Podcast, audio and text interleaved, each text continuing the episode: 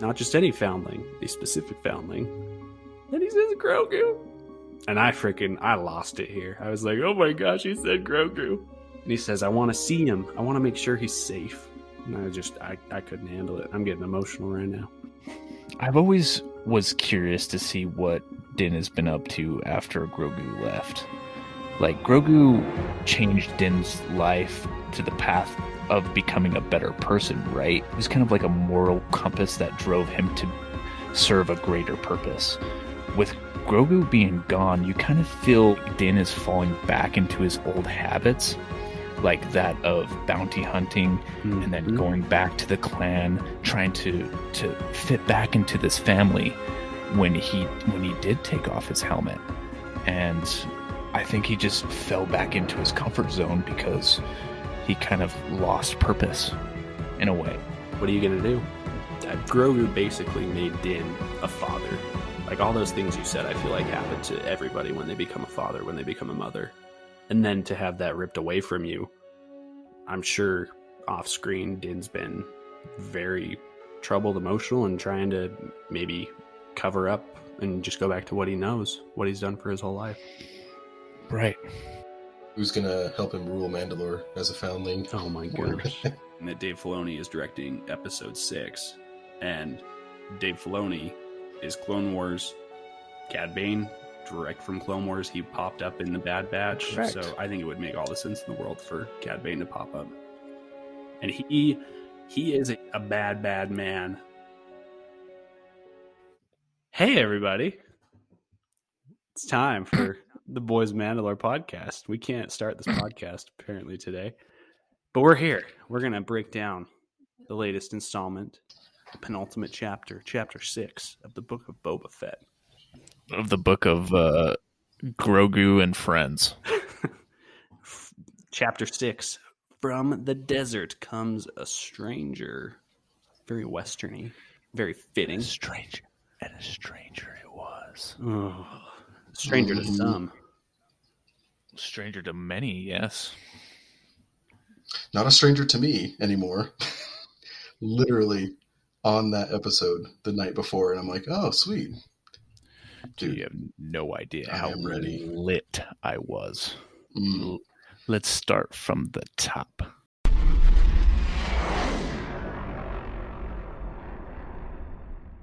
what's our rating here? Yeah, so this episode was directed by. I mean, I know we said Bryce Dallas Howard was the GOAT, the greatest of all time. So I think that this man is our Lord and Savior, Mr. Dave Filoni, the hat. This episode is sitting at a 9.6 on IMDb. It was honestly probably one of the greatest almost hours of Star Wars I have ever witnessed in my life. A lot of nostalgia, but I'm there for it. Like shot for shot. Like I was kind of like, eh, they're giving me a little too much, but then I'm like, no, no, keep giving it to me. I don't know how I- you guys felt about it. I- I think about Bryce Dallas Howard. I think she is a better director for live action. I think Filoni has some learning to do, but I think he's starting to narrow, like, hone it in for sure. But with the characters being on screen for this episode, damn right he's going to take the helm because the way he fleshed them out was perfect. Yeah, there. Some of the characters are his babies from Clone Wars. Yeah. It's like, yeah, I'm going to take this one. Yep. And Did he create Cad? Did he create that character, or is that Yes, sir. I think Okay, so. like, literally, he got to. He created this. Ahsoka. Yeah, Dave helmed Clone Wars and really was the brainchild for Ahsoka, and I I assume Cad Bane too. I believe so. Um, not one hundred percent. I mean, probably maybe somebody else on the board had a hand in that, but I mean, Clone Wars is his baby. Yes, sir. So, before we get to all that fun, fun business, the episode first opens up on the sands of Tatooine, where we see a group of pikes making a spice deal.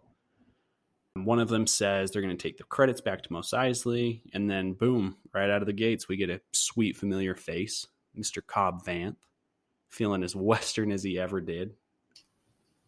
Do you know where you are, gentlemen?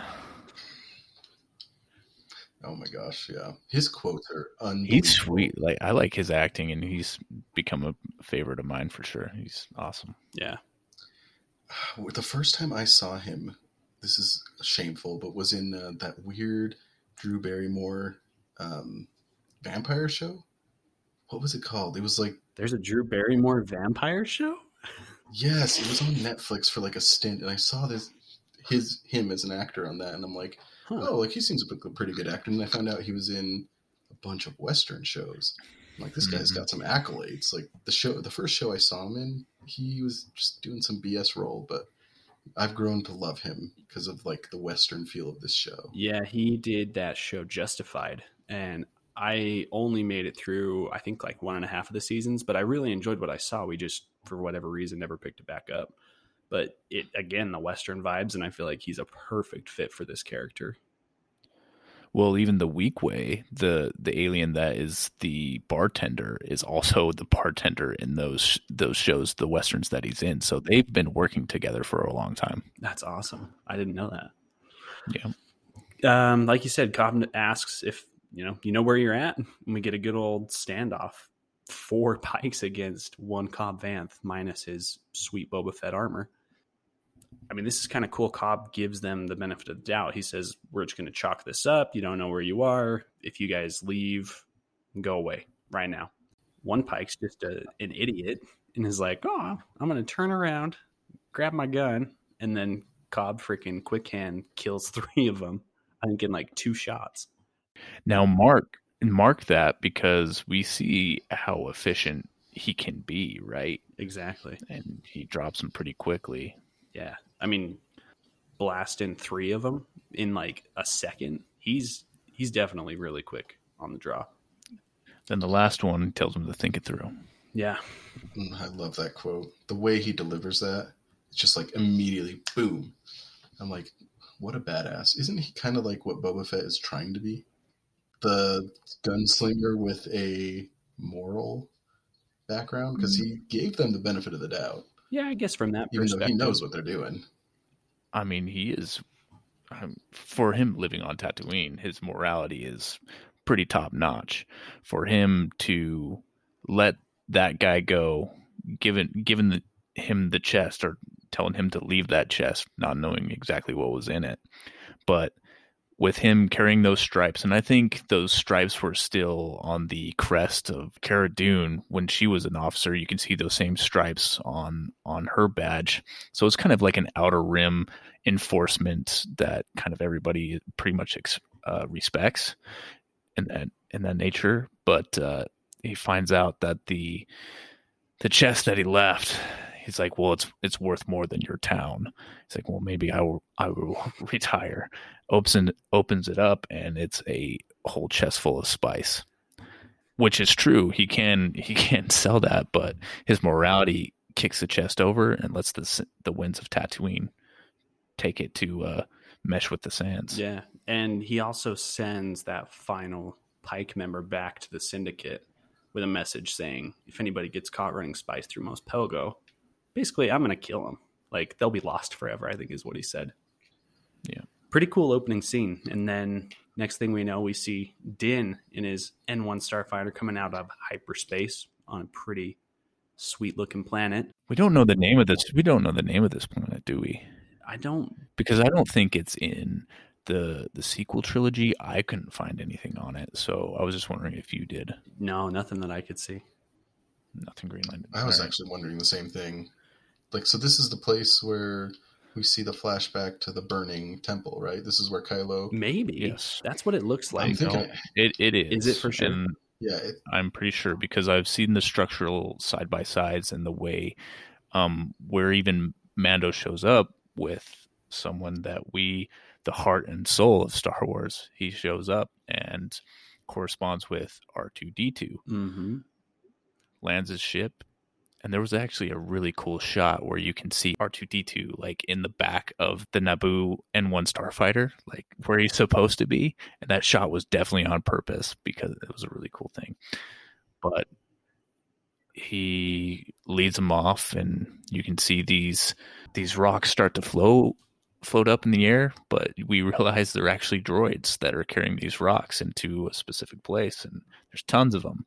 Yeah. And they seem to be building a structure, which is, I think, Luke's Jedi temple that he's, or his school that he's going to, or the academy that he's going to start building. When you see like the uh, the shot of the school and you see like the hills in the background, I immediately went to that thought of that has to be the same place from the sequel trilogy. Like, Mhm. obviously, the landscape's going to be a little bit different. There's a ton of trees there right now. It didn't look like there were a lot of trees in the sequels, but I mean, it's a flashback and it's dark, right? Who knows? But one Yeah, it was- one cool was thing raining. was when Din lands and he goes to R2 and he's like, Hey, I'm looking for Skywalker. He calls R2.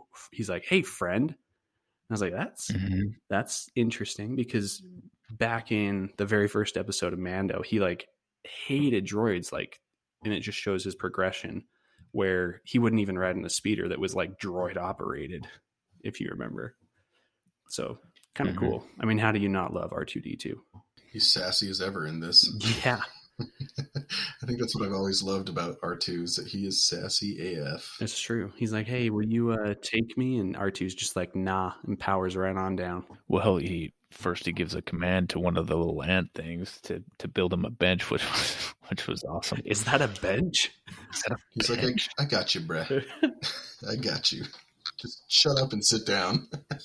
But yeah, um, I looked at side by side pictures of the structure, and it it's got that same archway and the same beam, and almost similar the same structure. The only thing that's missing in the sequels are the huts that are around it, which I think Ben Solo was in one of those. Bef- when Luke went to to murder him or whatever, hi- his thoughts were were to to kill Ben, and then things went down the way they did. And then I've also heard that he Ben wasn't alone in the sacking of that temple. It was also Snoke being involved and creating some kind of lightning to set that school ablaze. Definitely seems like they're leaning in. They're kind of They are giving us some storylines to go through to the sequels. patch this thing up. Parker, yeah, exactly. I was going to say Parker. They're fixing the timeline.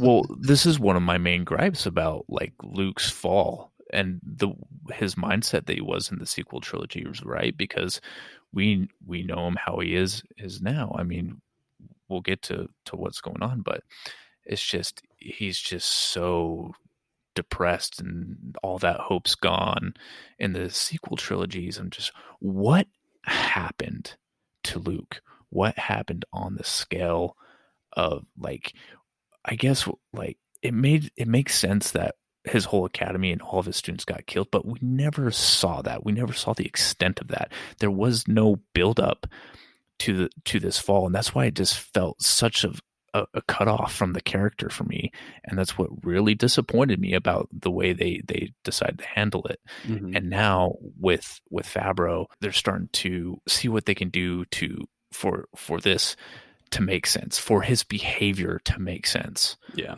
and it's a huge jump in time, so there's a lot of material they can play with. I mean, it's 30 years, 30 some odd years from this point of the building of the temple and Yeah. and then its destruction. Yeah. So let's continue with the dialogue. Yeah. So Mando's like, all right, I guess I'll chill on this bench that these ant droids made for me and wait to see when I see Skywalker. And we cut to Grogu meditating on this planet with freaking Luke. And I was like blown away because I understand people had gripes with his appearance, like facial appearance in season two finale of The Mandalorian, but it didn't really bother me. But this was like far and away just absolutely phenomenal. Dude, so so much better. And what was what's so awesome about this is that the the deep fake that the technology that they used is the guy that was was using this deep fake technology to basically say hey we can do a better job with this technology and you spent thousands of dollars doing doing this uh, another way and trying to build it from the ground up when we can use this platform and, and copy paste on an actor and i did it in my kitchen. So And he got a job at Lucasfilm out of it. he got the job which is super cool and it looks great. And of course like you can see some of the the shots and how they prepared it. I mean it's not 100% but dude the future of this technology is going to be f- fantastic for film in general. They can go back and make prequels from other movies and uh, make you know do other movies with flashbacks with with these actors reprising their roles and just being a young younger form of themselves. And i think it's super awesome and it's just way in its infant stages. Yes you can see like like the t's and the s's the mouth and stuff like that is just a little bit off with the with the um the voiceover. But overall dude it didn't really distract me at all. I was distracted to see like dude this looks really good. Yeah. like this looks like mark hamill for sure. Think of like actors and actresses that are uh, no longer with us, like Carrie Fisher. I mean, right seeing her at the end of Rogue One was awesome, but again, like you look at the time that that happened compared to now, like it would look Yes. so incredible, I'm sure. And you can do it even imagine like with recent films when they've moved to digital. So like you could have Obi-Wan, you could have Qui-Gon, you could have Hayden Christensen for Right. who knows what. I mean, it's it's crazy. and even even with Carrie Fisher as an example with her untimely death you could have used that technology to further her story.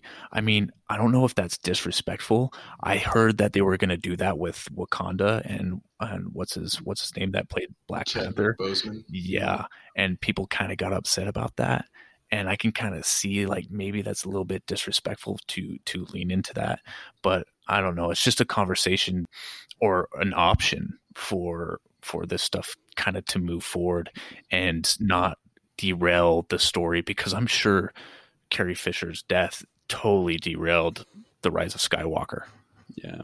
It was crazy what they were able to patch together with used footage and stuff already. But When you say it's disrespectful, I think of like the movie Troy. I watched it recently, and troy is- like with brad pitt yeah. okay where are you going with this Listen to this. People don't remember, like, this creates a future for this character. It creates immortality in that way. We tell stories. We're humans, right?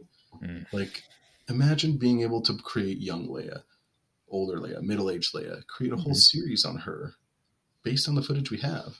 So, like in the movie Troy, they talk like Brad Pitt has this whole line where he's like, "That's why you're not going to be remembered. Nobody's going to remember your name because you didn't do anything outstanding." And like for the people who are actors and who love this attention, like this technology gives them immortality in some way. You know, this I think it's awesome. Like, and it's getting good. To your point, Parker, it's only going to get better. oh yeah it it's going to be a little weird because I mean, then I mean, gonna- was weird. It was super weird for me. I'm like, holy shit! Mm-hmm. Like this it's good. great. Yeah. Other than like his voice was a little slow. Uh, Matt called that out, so shout out to Matt. I did catch that too. The well, here's the thing: like, you can even slow. you can even see like when he started to to shoot, like they would move away from like a back shot, or he would look at Grogu when he was doing the dialogue, just to limit his his interactions with talking. And then also, like, you can see him repeat the lines again. So they would take all what stuff that really did work with the technology, and most of the flaws were like in the, like I said, in the T's or the S's or something that he says just didn't really match. So I think they did a really good job trying to steer the camera away from his dialogue, but also, you know, in those long pauses, it was on him. But I think it was really well done. yeah, it never took me out of it. didn't take me out of it. No. I only noticed the voice thingy on like my third rewatch.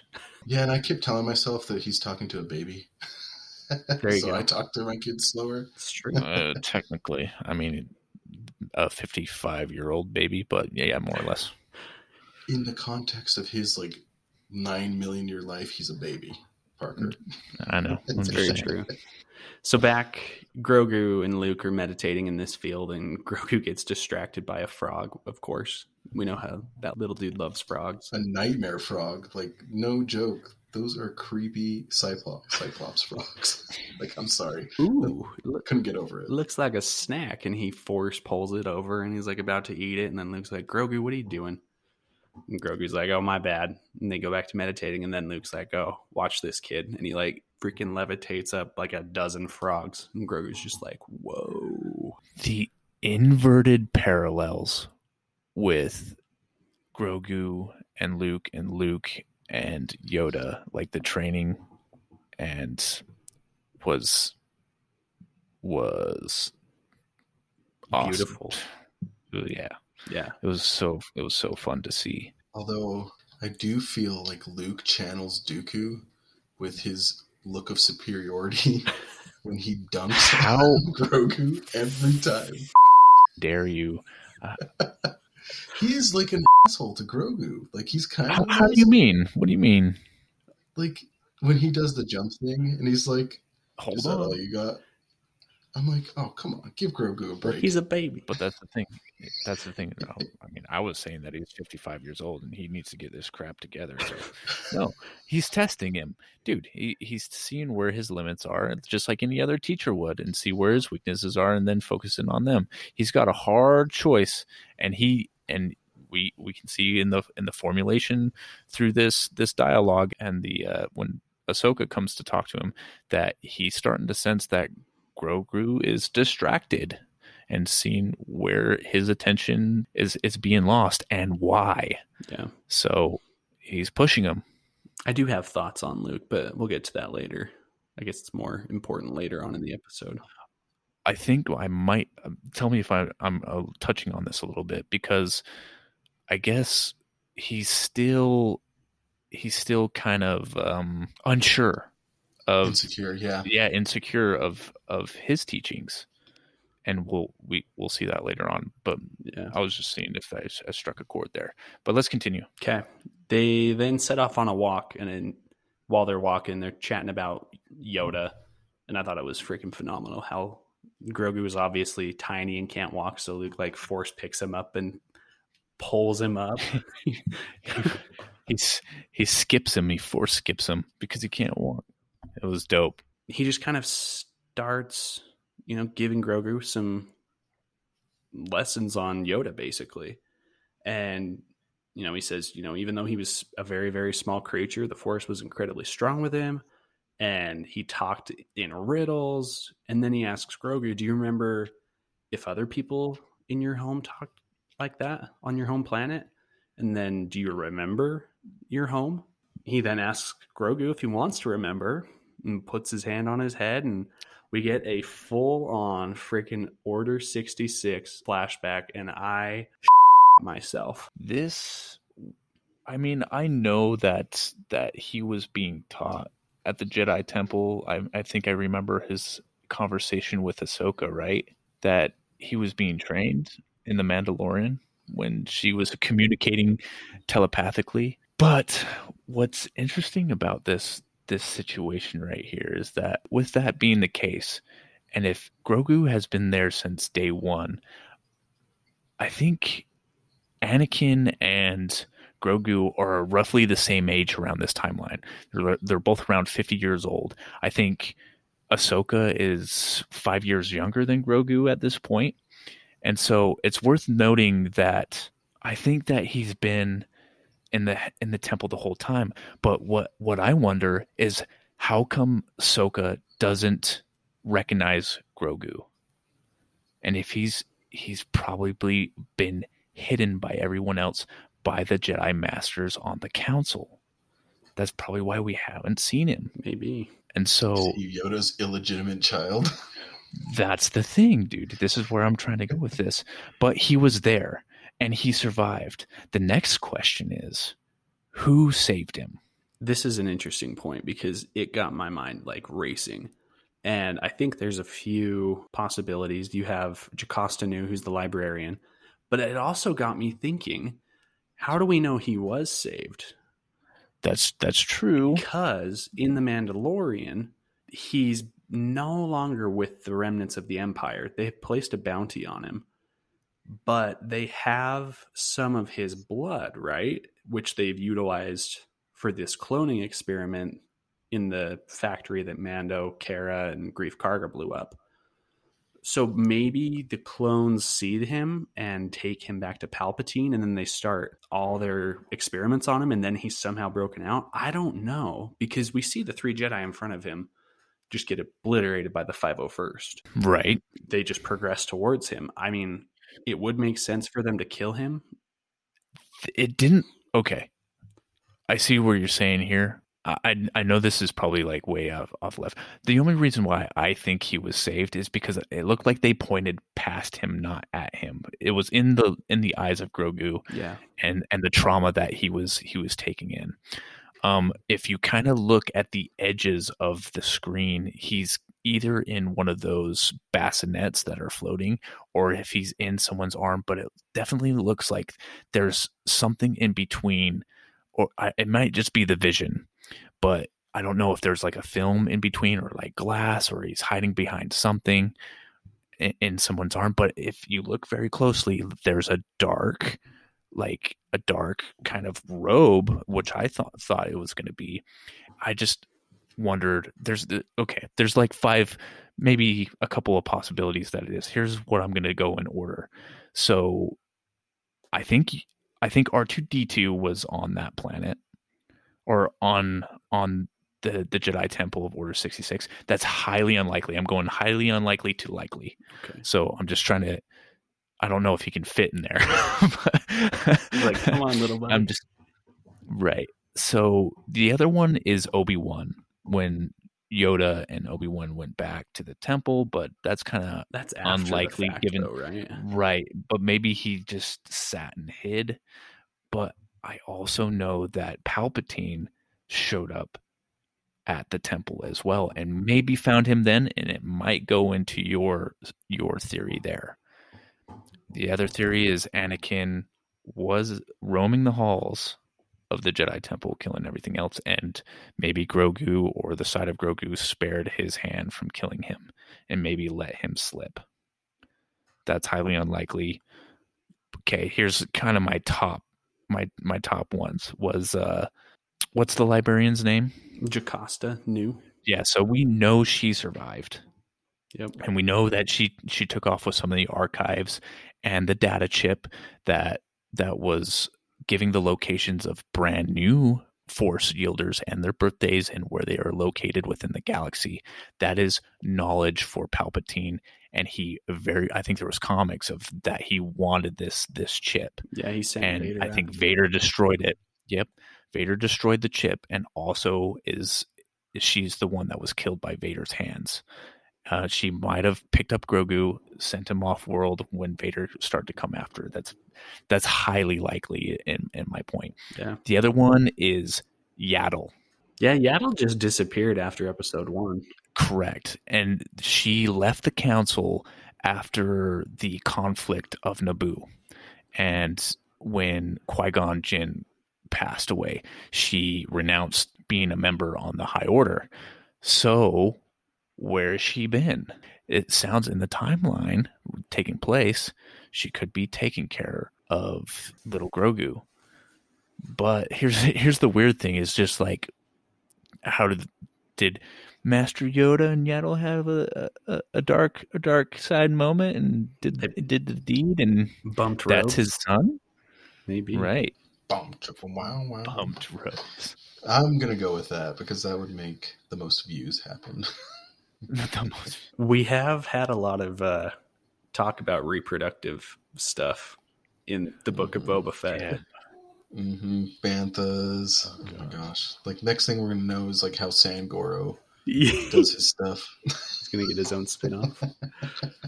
But the next the next one is Mace Windu survived and his last breath was maybe getting Grogu out. Could be. I know that's highly unlikely.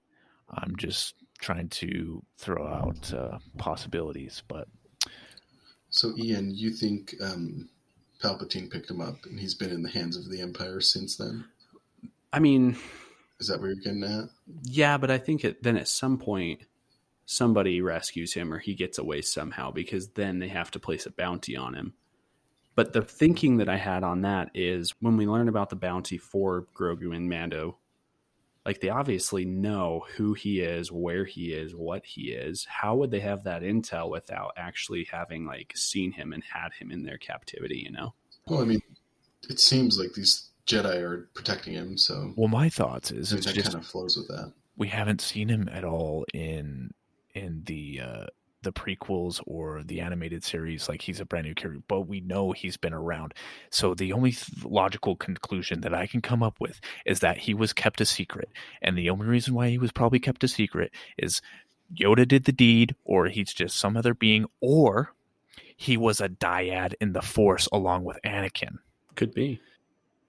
And what I mean by that, what people think, what's what's a dyad mean? So a dyad means like Rey and Kylo Ren. So basically, they are dyads in the Force, and they are super strong together. It's like a Sith rule of two. It's it's kind of like power combined, and Snoke even says a line in I think the Last Jedi: "Darkness rises and then light to meet it." To your point, Anakin rises, so does Grogu. They're the same age. They were born the same time. And it and it could be a possibility why they keep it a secret and also kept it away from Anakin because they I mean they don't have to be at the same time or the same age even though they were but it would make sense probably to keep them away from each other on the possibility of the prophecy maybe the the because they worried about them turning or just destroying the Jedi Order in, in in that sense. So maybe they both turn to the dark side. Who knows? But Yeah, I just think he was kept as a secret for a reason. And that's maybe why Ahsoka had no knowledge that he was even in the Jedi Temple, even though she was there training, with being a Padawan to Anakin. What do we know about this race other than Don't Yaddle, we don't know the We name? right? Nope, we don't know the planet they're on. They, I think George did that just to keep, you know, just a helmet on to keep that nostalgia. I don't know. yeah. So I mean, they have a blank slate, Right. I think that's kind of fun. I think that I'm excited to see where. we're questioning take we're questioning it right now right that's what's fun for me is just trying to Yeah, i don't know why i want to try to figure things out before they even come they come out but We just need to know. But that's the thing it's just like i th- i see these little plot holes starting to pop up and say oh, okay well where the hell did that come from yeah when Grogu comes back to Luke, then kind of talks to him about how dangerous the galaxy is, and he says, "I can teach you to protect yourself from those dangers." And then we go back to Din taking his little snooze, and he suddenly wakes up when he hears something. And we see our queen, Ahsoka Tano, again. I was, my jaw was like on the floor because she was the last person I expected to see, and she has a line here, and Din's like, "I didn't think I would see you here." training Grogu, and she said, I'm an old friend of the family. and Courtney came in as I was watching it, and I was like bawling my eyes out. And she's like, "Are you okay?" And I'm like, "Yes, it's this is fine." But the way, connected. like she, the bond that we see her create through the Clone Wars with Anakin and with Padme and with like R two, she is absolutely a member of their family. Like if events went correctly, Anakin never turned. They had Luke and Leia. She would totally be like their Aunt Ahsoka, growing all growing up. right The fact that we have confirmation now, especially confirmation in like live action, that she has met Luke, just like brings me so much joy that I don't even know how to like properly express it because it gives you the idea that she can tell Luke about Exactly. Anakin when he was younger, and then Luke can also tell Ahsoka how Anakin returned at the end of his life and conquered Vader. Because, spoiler alert for Rebels, Ahsoka actually fights Vader, and it's like an incredibly emotional moment where she's like, "I'm going to avenge my master," and it is her master Vader's like, he's dead. I killed him. And she's like, all right, then I'm going to avenge, I'm avenging him. I'm going to kill you. And just for both, both ends of the spectrum, like for Ahsoka to know that Anakin came back before he died is amazing. And then Luke being able to know who Anakin was as a youngster and Leia, man. yeah she she kind of connects the dots there and then also can give luke the history of what actually went down Yeah.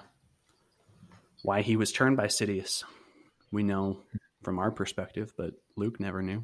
Then Din's like, "Hey, I'm here to see the kid," and we find out that R two had this elaborate plan to, if anybody ever, if he showed up to find Grogu, don't take him to Luke, take him to Ahsoka. And she just kind of walks Din through what's going on. That Luke's building a school, Grogu's going to be the first student in it. Ahsoka said, "You know, I told you that your guys' bond was going to be make things difficult. Like it would be hard for you to each let each other go." Giving me kind of vibes of Anakin not being able to let go of his mother in episode one, episode two. And if Din really wants to see him, then I'll take you there, but it's going to make things a lot more difficult for him. And are you doing it for yourself or are you actually doing it for Grogu? Yeah, I don't control the wants of others.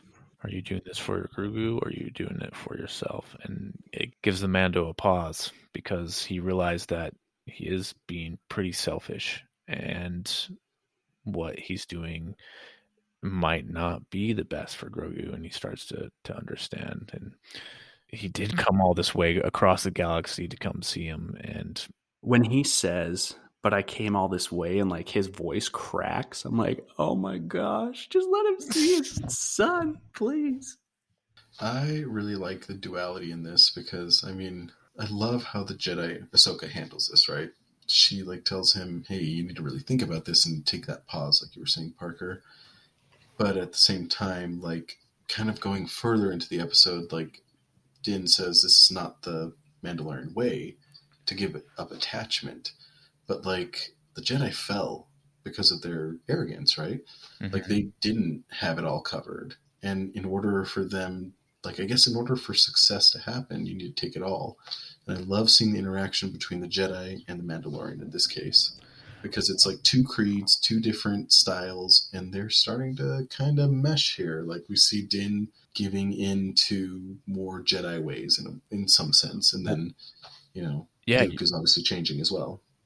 You're right, and like just to follow your your little mesh there is that Din because Din replies he's like he's a foundling and he should have this. It's his right, and she says foundling. Perhaps he's a Padawan now, and either way, this is an armor that will protect him, and he should he should have it. So she she knows that he, um, he misses Grogu a great deal, but if if you if he sees you, it will make things more difficult for him. And that's 100% correct because we can see the mindset of Grogu right now being completely distracted. Yeah. And And we know in the last episode, Din, when he was swinging around the dark saber, he was distracted. They're both distracted, thinking about each other. exactly. And that's probably why he's having a rough time wielding that saber because his mind is elsewhere, just like Grogu's is. And I don't, and this is why I think he can't take something because of this. Are they a dyad? Mm, I wouldn't go that far. Maybe like eight seasons later. Technically, they are right. I mean, especially for the for the their mental well being and and the way they make each other better. Yeah. So, yeah, they are.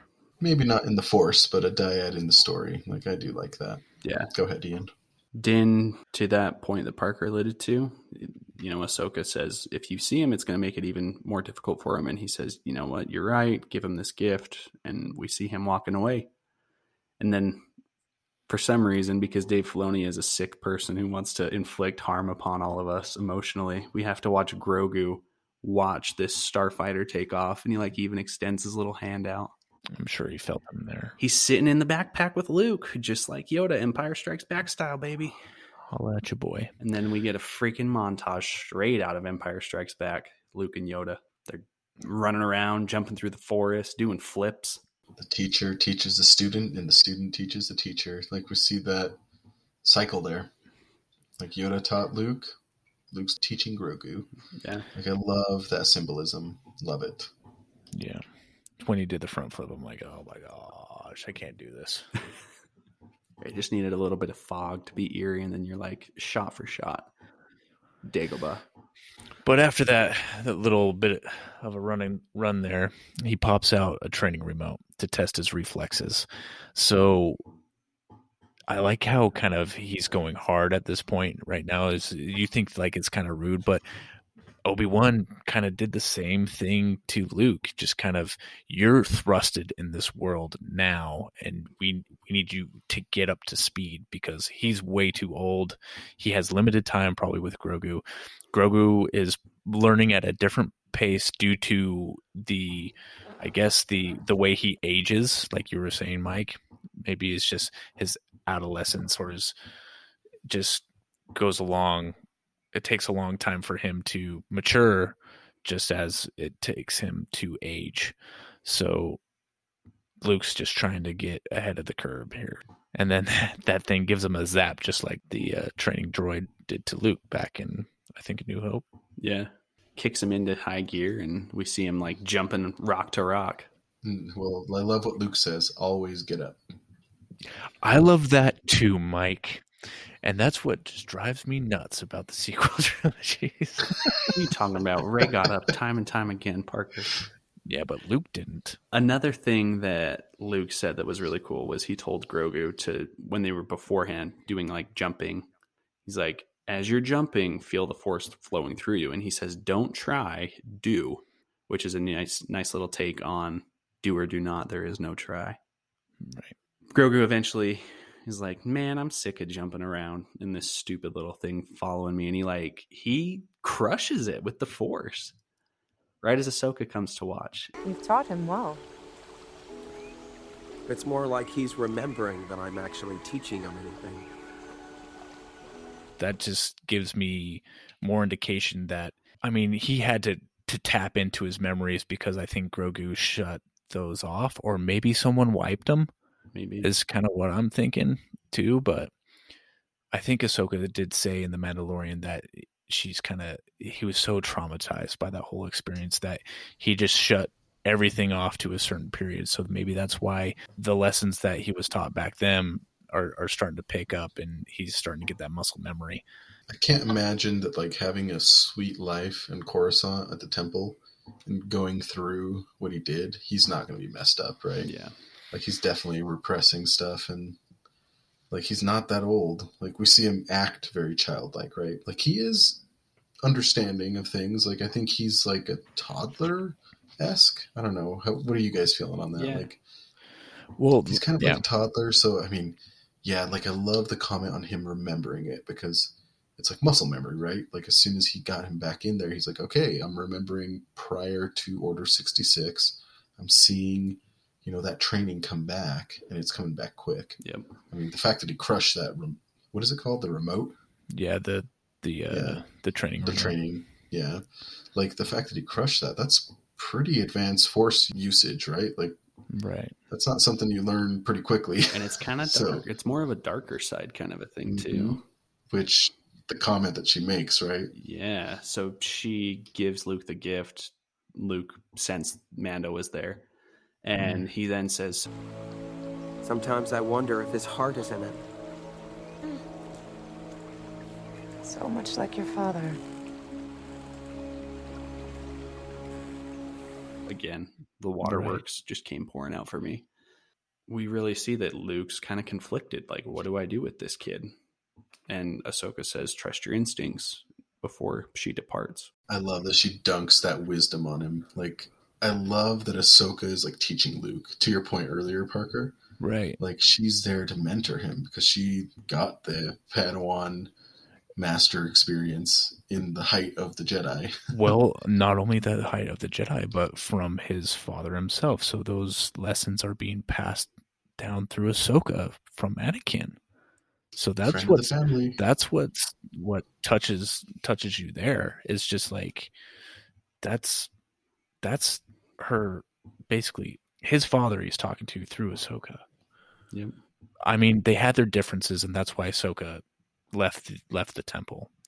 She saw she saw the the negligence in in in the Jedi Order, and she called it out, and she bailed, and it broke kind of Anakin's heart in a way. For sure. But I mean, their love for each other, for Padawan and Master, Ahsoka and Anakin, still remained. I mean, they they, she left on somewhat good terms with Anakin until he turned and she found out the hard truth that what was under that mask. Yep.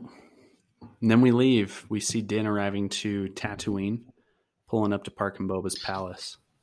I do love the change in tone right there because we went from like a fun seeing Grogu, like it was just nostalgic, and then we go immediately to the Naboo starfighter coming to Tatooine and the Twin Suns, and it's like darker tone.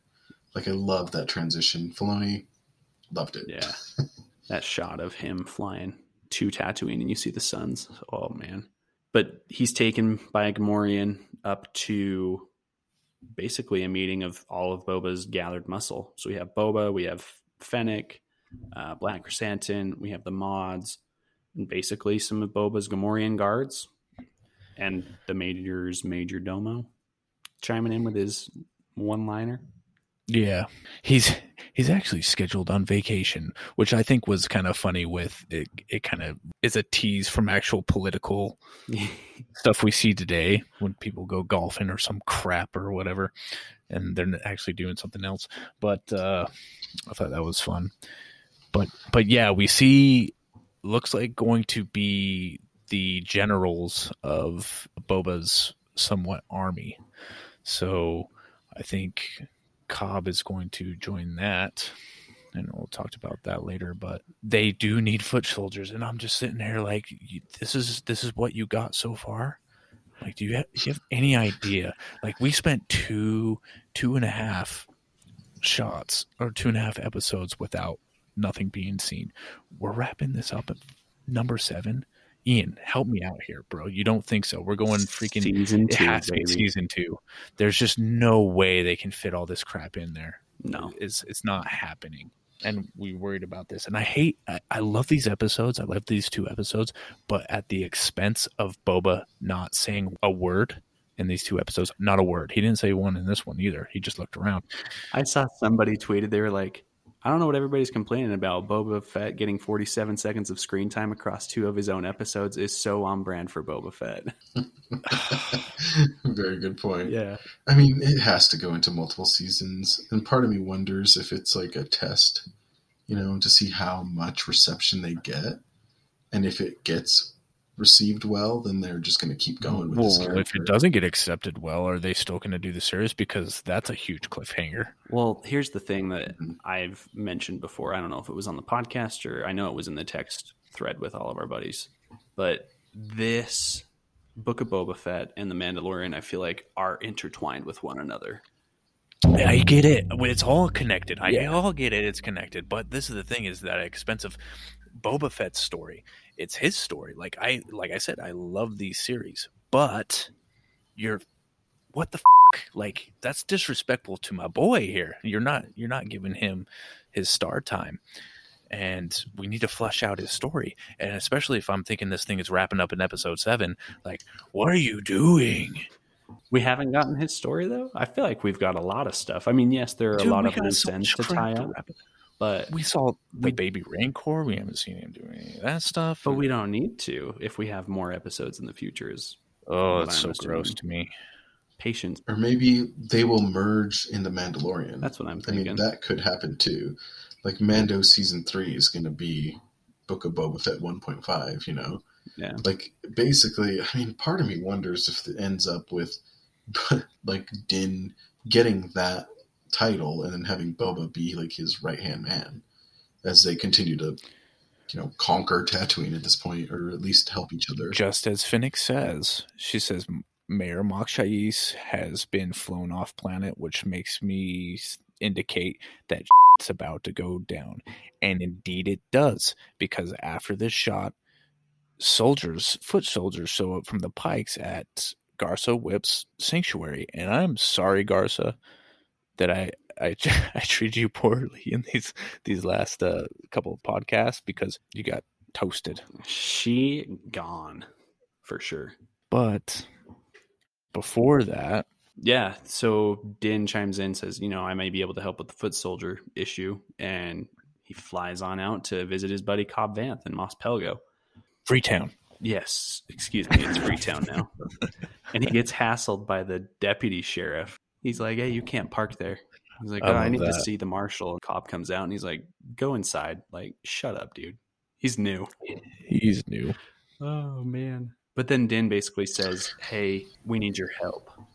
I love. I love. His, he noticed. He's like, "Is that an, is that a Naboo starfighter? Hell yeah, it's a Naboo starfighter, bro. Mm-hmm. Tricked out. He knows his stuff. And I loved that Din flew it past the Jawas on the Sandcrawler.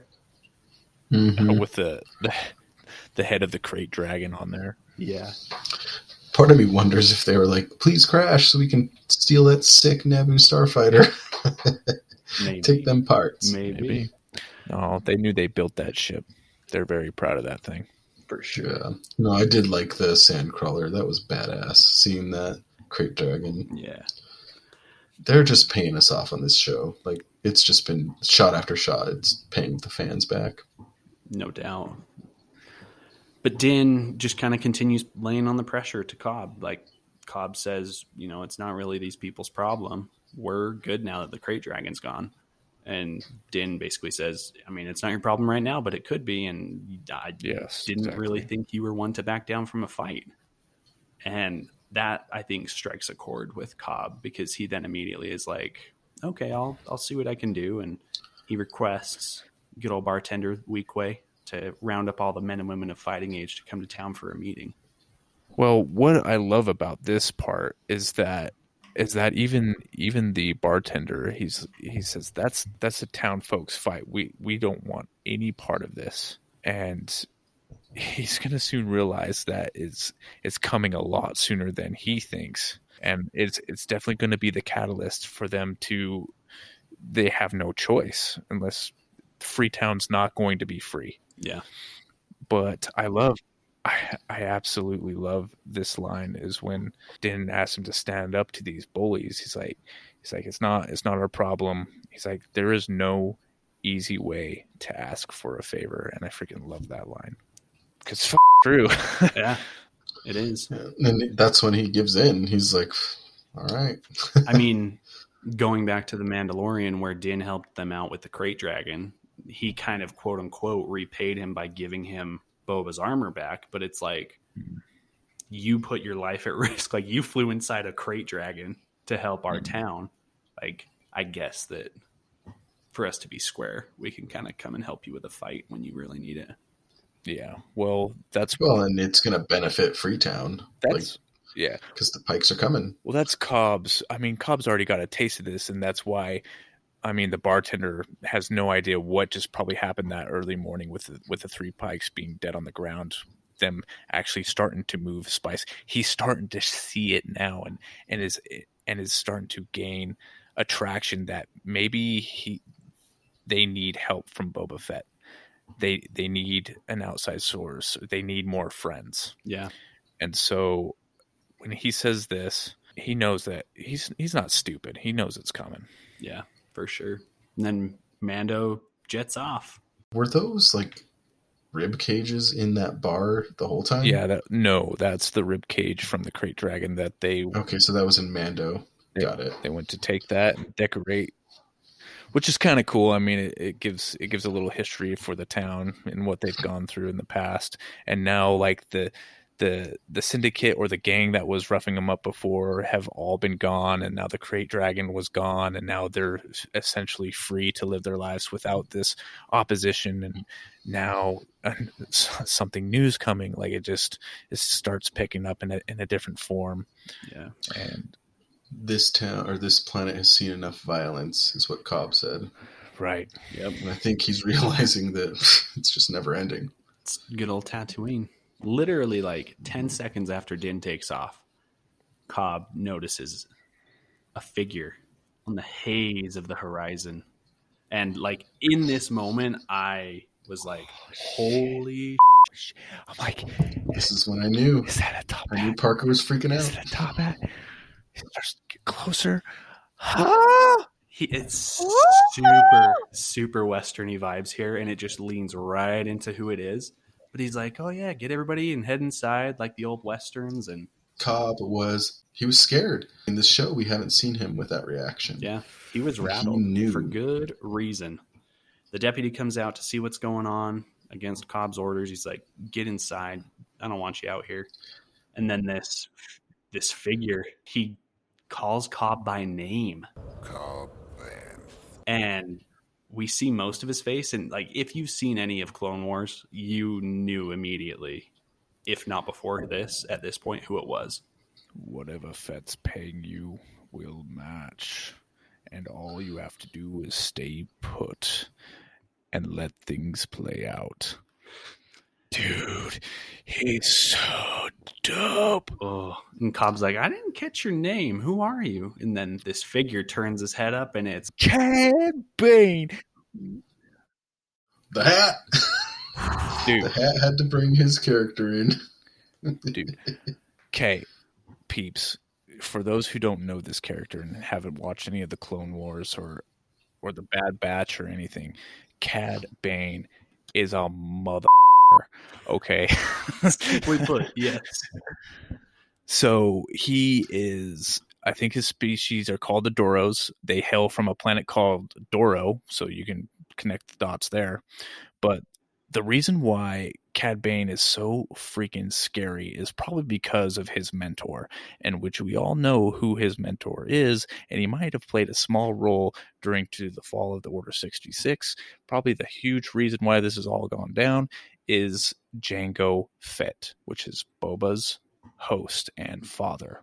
Now, the reason why is just after Fett's death, Cobb Bam has been trying to make the claim as top bounty hunter in all of the galaxy, which he does a pretty damn good job of doing. He takes a lot of contracts from high folk, I mean even from Palpatine, from from super bad guys just to try to He broke into name- the Jedi Temple. Yeah. Exactly. Palpatine One ordered him secure to kill himself. Okay, this is how cool Palpatine is, but this is the dude can stack himself against Jedi. The reason why he has those tubes on his face is because when he gets force choked, he can freaking breathe Yep. right? So this is how badass this dude is. Another layer of that badassery is that Jango Fett's name in hunting is very high upon the list, almost to the point where people compare the two, either Cad Bane or Jango Fett. The reason why this is so cool is that Cad Bane is Boba Fett's mentor in a way. Cad Bane taught Boba Fett a lot of stuff that he knows, which is we see the trickle down of knowledge from Django Fett to Cad Bane, now to Boba Fett. Yep. Now, what's so freaking gangster about this is that he, the only reason why he taught Boba Fett is for him to gain enough skill for Cad Bane to have a chance in killing him. Why? So he can wipe the Fett clan name, letting everybody know that he killed one of the greatest hunters in the galaxy that we know today, which is Boba Fett, just to gain that title. How gangster is that? And he does it all with a freaking cowboy hat. I mean, he's in space. space cowboy for sure. And he's incredibly smart. Cad Bane's all about chewing toothpicks and kiss, kicking ass, and he is straight out of toothpicks because I didn't see one in his mouth. I'm surprised they didn't put one in his mouth, I know. but that would have been super cool. He looks great. I know. I've seen a lot of blowback on They it where are people are like High. exactly. They are high as a cat. I thought he looked great and he sounded badass. Like he It's the was same actor. intimidating. It's the same voice actor. But like, I don't understand. Yes, he's not the same shade of blue as he was in the animation series. He's old. He's older. Yep. He's he's 71 years old. He was born six, 66 BBY before the Battle of Yavin. So he's a 71 years old. Um they do it's kind of like a reverse Grogu where they are they don't have a whole a long lifespan, even even lesser than humans do. So I think he's like around 100 years old like right now if I, if my memory serves. But that would explain why he's a little lighter skin tone, right? Is because he's old as fart. Yeah. I mean, we get old and our skin changes and goes to crap. He looked phenomenal. he flourished in the Clone Wars. He he did bounties for high level contracts. Dude, this dude is a gangster, and you're, upset about his skin color? He looks way better for his age than Obi Wan Kenobi. That's all I'm gonna say. Dude, if you don't you do fuck mother you bring that that thing to life. Like Yeah. dude, they did a really good job with me doing props and everything. I thought he looked great. The only gripe that I had is I thought his brim of his hat was a little bit too small. Just make it a little bit bigger. But that was it. Very minor gripes. The acting form was perfect, spot Yes. on, and that's why Dave Filoni had to step into this one because he was bringing that guy to screen. For sure. Boy, did he make an entrance! When I saw him arrive, I'm like, dude, Cobb Vanth don't have a fucking chance in hell. I'm like, I thought he was gonna die, straight up. Yeah. He would have. I mean, he says like, you know, the whole talk down. Cobb Vanth is like shaking. He's like, "Oh man." What does he say? He says you should have never given up your armor and then he pulls his coat back to reveal one of his blasters.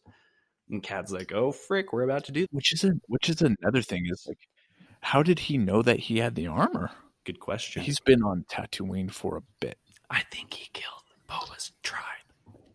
So do I, and that's why I speculated that. And I think Mhm. he's the thing is is that he is hired gun. Yep. Like I want to go back when the dialogue between him and Cobb. Mm-hmm. He says, Cobb says, "Is that a threat?" And Mhm. he doesn't even answer. He just goes on with his dialogue. Like the intimidation is just spot on. Like Right. I mean, I've only seen this character a couple times in Clone Wars, but seeing him on screen, like they hit it spot on on intimidation. Like I don't know, he just seems like a badass. Dude, he And is. To your point, like I think he totally did kill the Sand People. Like Yeah. he's probably pulling all the strings on a lot of these gangs. He's probably the one who is making these orders to bomb that. Um, what was it like the Garsa's. the club or whatever? yeah. Well, and he, him, if we come to find that he was the one who killed the tribe, there's more conflict between him and Boba. He and Fennec fought Yep. each other in the Bad Batch, so there's um, conflict between those two. And Krrsantan knows of Cad Bane for sure. Everybody does. Right. So that's what I'm saying. There is a just those two reasons that you mentioned, Boba Fett alone and Fennec Shand. They kind of bested him in a way in a couple different occasions, and he wants their head. So that's a, a huge reason on why he would definitely take this contract, you know, without a penny. But the thing is, is like he takes a lot of high level contracts, and I Mhm. think for Pykes to be maybe you know saying that i think he's hired by some someone way powerful than than just the Pykes Maybe Qi'ra. i think is i think it might be Qi'ra. because he said after that goes down so the the standoff goes down and Cobb Vanth is eyeing, trying to get eyes on his deputy because he knows he's a, a gun. He's gung ho. He's he's got his foot on the gas pedal. He's he doesn't know how to read the situation, and so He doesn't know how to take orders. He told him, go inside. And this, which distracts him. He takes one eye. He takes one eye off of of of Cad, and it's a done deal. He would have had a chance if that guy wasn't there, I think. Like, I know. I don't know, man. pretty- Here's the thing, though. Like he, I guess, moving along in the fight, like the deputy draws first. Cad pulls out his gun super, super quick, pops Cobb in the shoulder. I'm assuming, and then just blasts the deputy like four times, like without anybody else getting a shot off. Like this dude is quick. and we saw how quick Cobb Vanth was at the beginning, and I think that's why they showed that is that he's a capable slinger. Yep. But dude, Cad is so much better. Yeah. And he, he throws this line to the townsfolk of Freetown and he says, Tatooine belongs to the syndicate. As long as the spice keeps running, everybody will be left alone. Basically, just intimidating them. But it's basically creating that conflict and a huge burden on those citizens between coming to fight and then staying removed and keeping their town safe. Exactly. But that's when you see the bartender roll out, and you see the last shot is with him looking at him and saying, "We're in it." What I just said in the bar is out the window. Like it's already here. We don't want a part of that. It just showed up without us without us even asking. Mm-hmm. And I, I mean, I don't think he shot to kill. No. I think that was a shoot to intimidate. And he was saying, like, I don't know. He was also saying that line to Cobb, Yep. I think. Because, I mean, after a rewatch, like, they are saying, is he going to be okay? Like, get the medical unit. They get like, the stems. Nobody cares about the deputy. He gone. Dude, everybody passed the deputy, dude. You know he was smoked. Everybody wanted if it wasn't for for Bane, they would probably kill him before he did. they did him a favor. That guy was a little too jumpy. He's like that cop that like, you gotta park your starfighter elsewhere. I'm like, come on, man. I heard you. Even Din says, I heard you. Like, I have no respect for you. So, But that line, what was fun is that Tatooine belongs to the Syndicate. He didn't say the Pike Syndicate. He just said the Syndicate. So is it a bigger syndicate? What are we talking about, homie? Who who you working for? Crimson Dawn. Because he did work with Darth Maul at one point as well, Cad Bane. Mhm. And I Dude. don't remember if it was when Maul was over Crimson Dawn. Or maybe it was It might have been. time. I don't know. It might have been. But he's a bad, bad dude. And I am beyond stoked that we got him in this. And if you don't like the way he looks, jog on. Nobody cares. I think he. I. I saw a comparison of the other, what the darker skin. I was just like, dude, come on. Potatoes, potatoes. it's a desert. Maybe he just looks lighter in the desert. Put him on corpse think in the club and he's going to freaking look dark. Loved it. And then we get one final little bit with Luke and Grogu. We had mentioned the whole scene with Garsa's where the Pykes went and bombed it. Real terrorist bombing style. Th- that scene was done well. Like the transition where we get the music and like Speaking of music, did anybody see Max Rebo? I know, pour one out for him. If he's he wasn't there, Mike.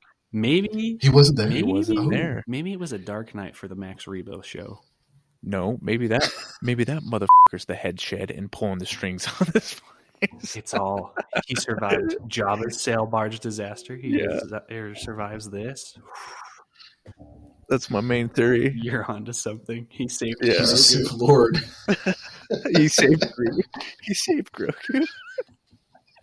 It's all Max Rebo.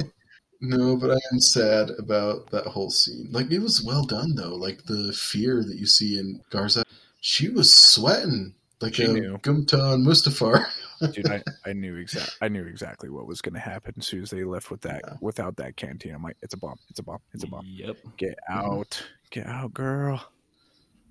Sorry. We can only Sorry, we can only hope that she pulls a Palpatine. Your crush is gone. yeah, she's gone. Oh, Sorry, I doubted you. She gone. Back with Luke and Grogu, we see them sitting inside the now complete school, and Luke gives Grogu Din's gift, and it is that chainmail Beskar armor, like Parker speculated. Yeah. I don't know what I missed there, but I did not realize that that little packet was the armor. But I still wish we would have had full Mando armor for Grogu. But I'm okay with Mithril. It'll, it'll protect him. Some plates in there. But yeah. I, I knew it was gonna be a shirt. I mean Courtney's idea with the ball and chain was a good idea, but I win. I'm like no, I immediately thought of you. I'm like, that's badass that it's uh, It'll chainmail. protect him for sure. And For sure. before Grogu takes it, Luke says, ah, ah, ah, "Not so fast, little guy. I want you to make a choice. You can have this little shirt, or you can have Master Yoda's lightsaber." Can we talk about that for a second? Absolute.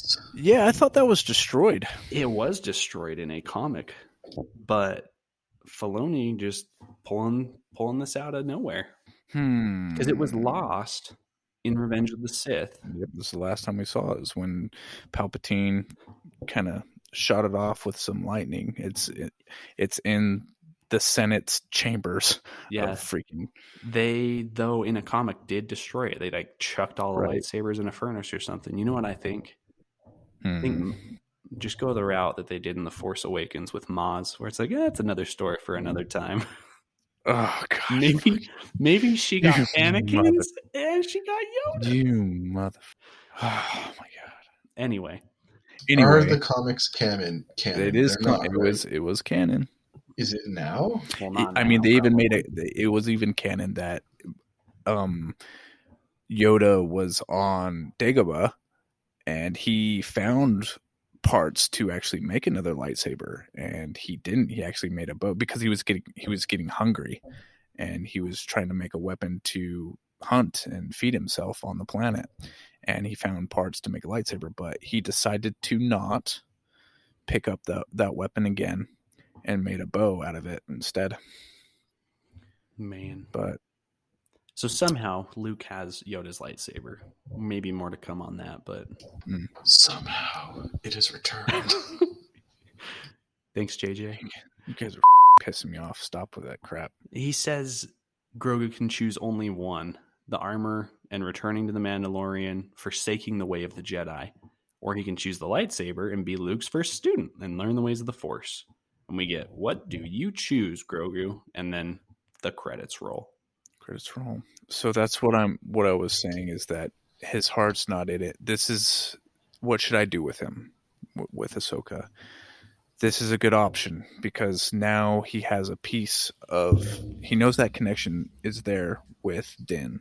Mm-hmm. he provided him a gift and provided him um, kind of an ultimatum to see where Grogu's mind's at and to see if it's worth his time, essentially, because he he might be too old. He might have formed those attachment, like you were saying with with Anakin and his mother and stuff like that. So, but I think we, I mean, I think I know what he's going to choose, Yeah, I do too. And it's what do you think? I'm gonna th- I think it's gonna be Din. He's going with Din for sure. I think it furthers the Mandalorian storyline and Mhm. it keeps Grogu out of harm's way for when Ben inevitably takes down Luke's school. I mean, they made a cockpit for Grogu. They're not gonna put him in it. Yeah.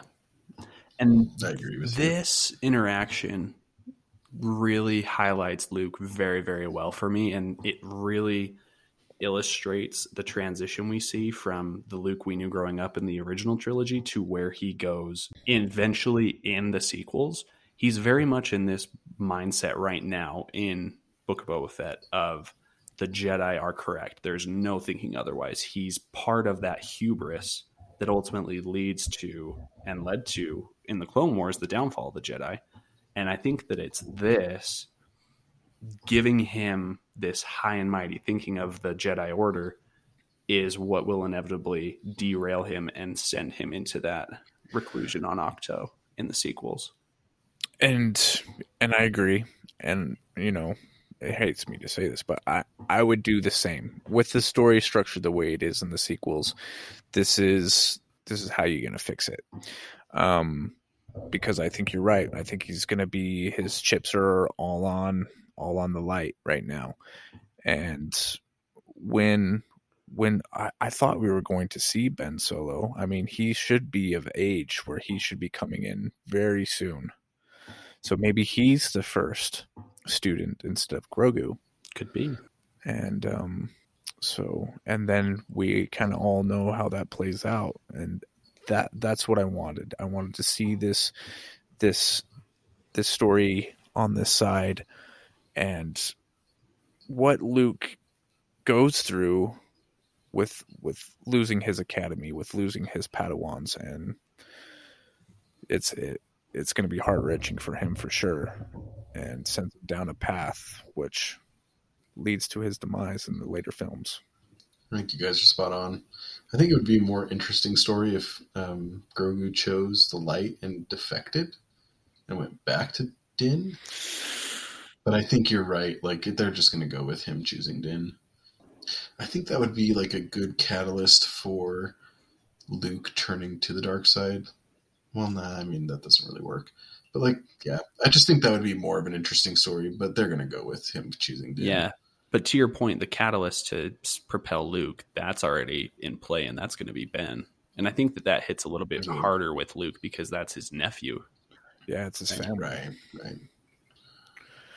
So, the I guess the question is is when when Grogu does choose Din, Din, what is the future of Din and Grogu? And we kind of know where it's leading because Din has his paws on the throne of Mandalore. Is it very possible that Grogu can be the Mandalorian, kind of like Tarre Vizsla being a Mandalorian Jedi for Mandalore, and he actually take the helm instead of Din? Is that way too far of a stretch? no, because I thought the same thing. Like, I feel like Gro- well, Grogu's going to outlive him. You know what I mean? Mhm. Like, Din is going to be dead before Grogu turns into a teenager. So, like, I kind of had the same line of thought, not as deep as you did, but I'm like, well, what is the future for Grogu? Mhm. And I just see, like, if he chooses Din, it's going to be something in the Mandalore culture because of his wisdom, his age. Like, look at what Yoda did with the Jedi Order. Mhm. Like, this race has longevity, it has wisdom. Right. So I, I think you're spot on, Parker. S but I mean, the other flip of that coin is if he chooses the light, we know how that ends. We might not see Gro- Grogu. You know, maybe he was killed by the hands of Ben Solo. Could be. So, I mean, that's the flip side of that coin. Disney can't get rid of Grogu. No, exactly. They can't, and that's probably why they brought him back is because they're making way too much money. I mean, I'm here for it though. That's the thing that leads me to speculate Ian. that he's choosing Din is because if you go into the Mandalorian season three and you have Din without Grogu, you're going to lose. I mean, it's probably not a huge population of their subscribers, but there are probably some people that just tune in to see cute little Grogu. baby Yoda. Mhm, They don't even really know his name is Grogu, probably.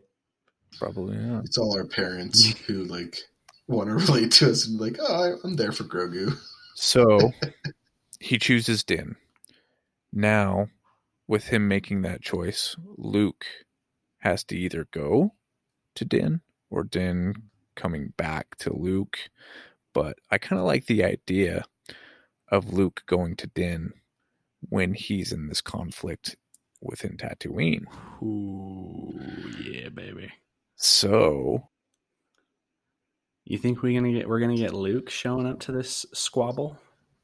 maybe. Lightsabers and Pykes. But who, if if that were to happen, who's strong enough? Like Luke's got to have someone that is kind of on his level, right? To me, if he if he maybe joins the fight, who knows?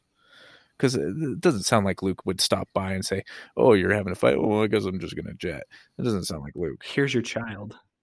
But here, here's the thing: you said it is that he's to run into Boba Fett, and the last thing that Boba Fett saw was him about to shoot him with his gauntlet, and the mother effer got thrown into a sarlacc pit. Mm-hmm. I don't think they're going to be joining up. He might be a little pissed about that. Could be. So Could we get a Luke Boba standoff? That would be interesting. that would be interesting, but who knows? I'm just shooting it out there for everybody to. Can the deep fakes do it? I mean, they are doing it. I mean, I haven't said this yet, but like I wanted to comment on it seems like they blew their whole budget on the last two episodes. I did say Like- that last episode. I'm like, Yeah, did you see the transition of budget for for six to like five to six? Just completely different. hmm So I feel like, yeah, this last episode is going to be giant. They're going to. We need at least an hour. But I mean, Akira was essentially Darth Maul's apprentice, and she can hold her own in the comments. she comics. fought Darth Vader. She fought Darth Vader and held her own, and Darth Vader had to use the Force to be like, "Holy crap!" Like she knows what she's doing. Yep. So Really? And she's you not have a to force user? you have to keep in mind that Darth Vader, like with sword combat, is not essentially his strong suit because he's prohibited by his cybernetics. Yeah. He was essentially built to fail, and that's how Palpatine wanted him is because he built him to to essentially fail. He he to lost control him. well, he Yeah. lost most of his force powers, right? When he cut off his limbs, like he loses some power without actually middle midichlorians or however you want to say it. That's how I see it flowing through. Like he's got less life flowing through his blood. Like his veins are gone, cut off. You, you, you get what I'm trying to get. He essentially doesn't have very much power due to his lack of limbs. So But in Jedi Fallen Order, doesn't he wield a lot of power he, there? he does, but then again, that's a video So- but game. that's less than what he would have been I like with Anakin. I like him OP. Yeah. dude, if he was full complete Anakin going to the dark side, the dude and that's what what Sidious saw and the potential of him because Sidious wants someone to take his throne. Sidious the the way the Sith work is that they want to find someone that's more powerful than they are and that's why these apprentices always actually go after their masters and end up killing each other because it's all about power. And if the masters fall to the apprentice, that's how it should go because the mo- most powerful of the two needs to be the teacher and that's how they kind of upscale in power. So palpatine very capitalistic. yes yes exactly. And that's how palpatine hasn't really found anybody yet and and maybe that's you know with the whole transfer force transfer into Rey for him to live on in her essentially and taking her body as a host um made more sense uh just executed poorly so no i don't know what i'm talking about is this the book of boba fett No, this is the uh, Rise of Skywalker podcast. yeah This is the story converging at the Book of Boba Fett because they're bringing a lot we of do elements see here. connection here. This is what it's like. You send that gift, uh, Ian. It's all connected, and it's really starting to. It's really fun to see everything connected with the animated series. Like I said before, the animated series, the games, and it's starting to mesh up. And I, I did s- start to talk shit on Dave Filoni a little bit and all those other guys, but they're starting to they're starting to tie it up. The the the laces on the shoe are a little bit loose, but hopefully it tightens up. Yeah. So what you're saying is we could get rid of the uh, the bikers You're damn straight we could. and the musical montage. If they're not dead in the first 10 minutes, I think Parker's going to self combust. I mean, I I could be, depending on how it's how it's written. But come on, I just want I just want better writing is all. Anyways, I do appreciate that the show is kind of calling back to that because it makes it fun to watch it again. Like I'm watching it and seeing these elements, and like it is, they're hitting it on the head of the nail now. Like they're giving you what you wanted, Parker. Mhm. Like, I mean, I'm the sequels were great, but this is where I wanted to go. So I am Right. happy to see it Yeah. this way. you know. We we need context, right? We can't these these stories that are just starting super fresh and and ending. I, I just I know they were trying to do a whole new generation of Star Wars, but oh, just with that cold cut in that timeline, just wasn't a good idea. We just needed this stuff to kind of to to bring it forward. But I guess Right. here we I guess here it comes. I keep seeing articles where like all these movies that bombed in like the early 2000s, late 2000s that were kind of in the sci-fi genre are like now doing well on Netflix. So I think we're going into this era where content is not going to be driven by how much you make at the box office, but how many views you can get on Netflix, which benefits the people like us. you know what I mean? Like the people who want to dive into these characters in a way where we don't need it to be a blockbuster hit. We just want to further the story. Right. So I think we are in a golden age of Star Wars. we in there. 2022 is going to be insane Star Wars. Like we are in the golden age for sure. My Lord and Savior Obi Wan. But yeah, um kind of in closing it's just you, kind of just what I said. I don't really don't want to ramble on any too much longer, but uh I guess we we still kind of really don't really have uh, answers. Well, I mean, Cad Cad Bane is awesome. Like keep doing that. I was to say, my closing remarks are just Cad Bane. Dude, so cool. It's just like with him coming in and episode seven being the last one, it's just who else is gonna show up for a cameo. But like I said, I just I just want Boba Fett's I, uh, I just wanted a little bit more, and I hope we get season two to flush out everything else. So I kind of think they wouldn't have done these two episodes if they weren't going to flesh out Boba Fett more. And I kind of feel like Mandalorian season three is definitely going to have Boba in it quite a bit. you think so? You think he's going to have time to walk away from this throne? I mean, I think if we go further down the rabbit hole of him taking over Mandalore, then yeah. Really quick, do you think Din's going to be done with like in this in Tatooine at the end of seven, or you think the Mandalorian three is going to go on and he's still going to be in Tatooine and then move on from that point? Is that how it's going to go?